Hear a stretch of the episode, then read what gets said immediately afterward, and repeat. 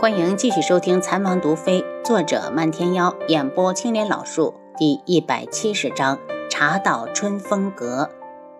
宇文景睿，你现在就是一条丧家之犬，你最好祈祷自己别落到本门主的手上，要不然我让你连死都是奢望。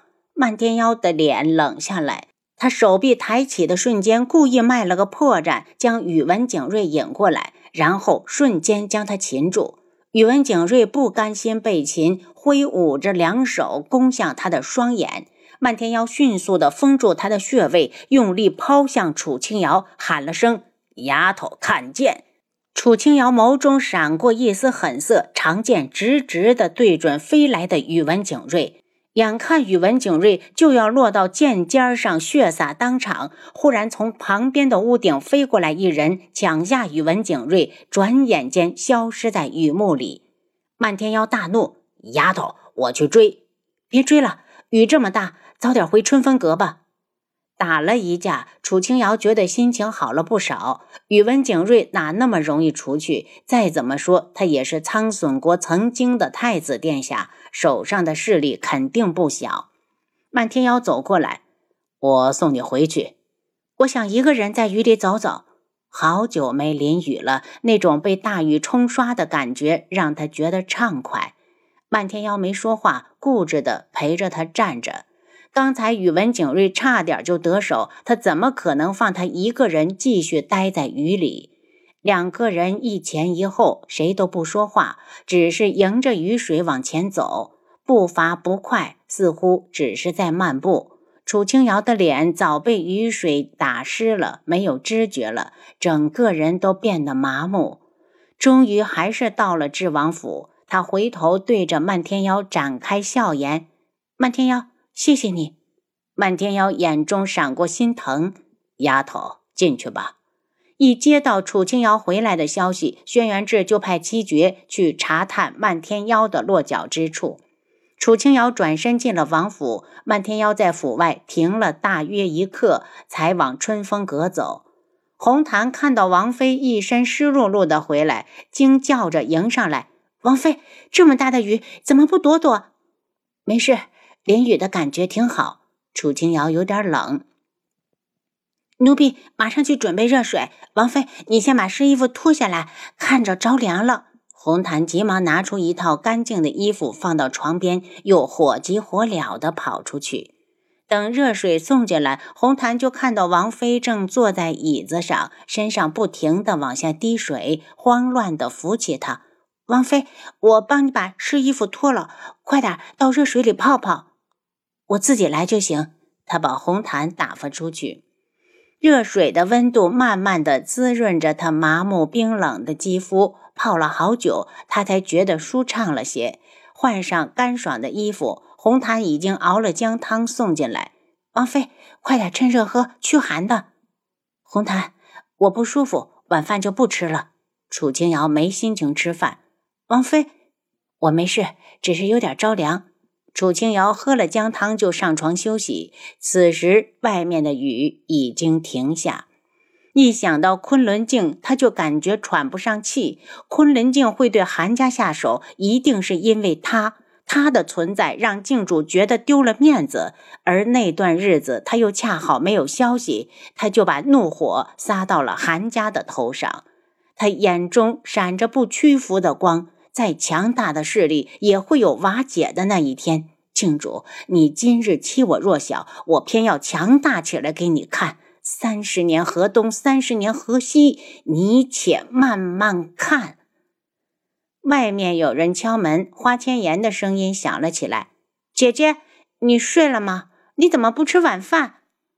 妍儿，我只是淋了雨，有点头疼。楚清瑶下地将门打开。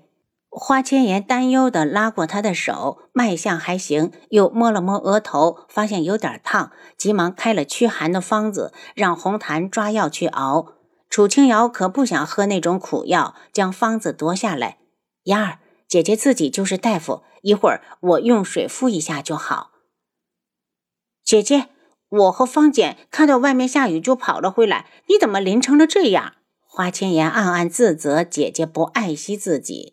楚清瑶拉着他坐下，燕儿，我没事。练武之人哪有那么娇气？倒是你，今日下雨，东西没买成，不如再多陪姐姐几日。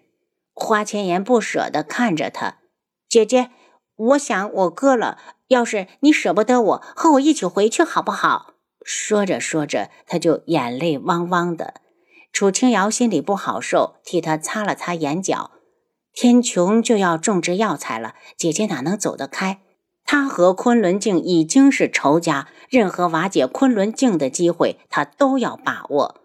花千颜不满地瞪着他，别以为我不知道，智王对你根本就不好。对上楚清瑶诧异的眼神，他又道：“如果对你好，一个智王府正妃怎么会住这种地方？这个破院子配得上智王妃的身份吗？姐姐。”我理解不了你，就算你不想嫁给我哥，也一样可以和我回古武山啊！为什么非要留在这里受气？难道你这辈子就心甘的看着智王和其他女人睡在主院，自己像小妾一样被他随意的丢置？姐姐，跟我回去好不好？走到外面的轩辕志完整的听到了花千颜的话。红檀看到王爷忽然出现，吓了一跳，刚要请安，已经被他制止。轩辕志脸色难看，他想听听楚清瑶的回答。楚清瑶没有想到自己住在碧落院，言儿的反应会这么大，温柔地拉住他：“言儿，碧落院是我自己选的地方，也是我心甘情愿想住的，完全不是你想的那样。王爷一直要我搬到主院与他同住。”姐姐，我说不过你。花千颜气恼：“姐姐，你是智王正妃，为什么不过去？”这也是轩辕志一直想知道的。他竖起了耳朵。开始入府时，王爷对我并不好，后来他对我好了，素如意也来了。我性子淡漠，不喜欢人多。再说，我整日研究医药，喜欢有自己的空间。碧落院很合我的心意。花千颜不哭了，自嘲的道：“我就信姐姐一回，要是被我发现智王欺负你，妍儿一定会杀了他。”楚清瑶赶紧捂住他的嘴：“妍儿，不准乱说！这丫头真是口不择言，要是被人听去了，王府肯定不会再欢迎她。”花千颜拿开她的手：“姐姐，我明日就走了，你有没有话要带给我哥？”轩辕志的眉心皱起老高，花千颜这么多事，应该把他列入黑名单，以后都不准他再到王府来。楚清瑶想了想，一脸认真：“你帮我转告西莫，不管我人在哪里，古武山永远是我的家。还有，你告诉他要小心九月国皇室。”花千颜一愣：“姐姐，你是说东方顺？”会派人攻打古武门，小心一点总是好的。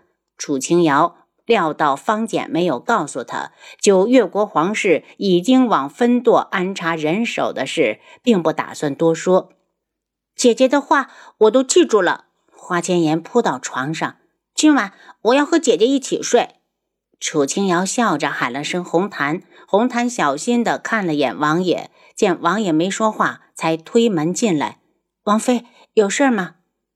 多拿一双被子过来。他吩咐。轩辕志望了眼屋内，转身离去。他一迈进天际阁，就看到了素如一的房里，墙上映出两道人影，不屑地扫了一眼，直接去了书房。王爷，宋世权一直缠着如意姑娘，恨不得马上就抱得美人归。七杀很看不起宋世权。他在面对素如一的时候，一脸的奴态，卑躬屈膝，就差把素如一当祖宗供上了。由他去，能娶到是他的本事。轩辕志不以为然。若是素如一真的选了宋世权，他高兴还来不及，自然不会阻止。王爷，如果这两人勾结到一起，禁药令会不会很快就公布出来？七杀很担心，毕竟药还没种上呢。本王懂该怎么做。轩辕志眉眼冷清，他已经隐约的觉得宋世权的来是为了禁药令的事。如果是听到他们要种植药材的风声，早就发飙了，怎么还有心情讨好苏如意？王爷，不如我们想个法子，把昆仑卫全部除去。七杀很烦，走到哪儿都有昆仑卫的影子，就好像智王府易主了一样。不急，这些人要是都死了，靖主只会派更多的人过来。等有合适的机会再说。七杀不懂王爷说的机会是什么，但聪明的没问。七绝回来没？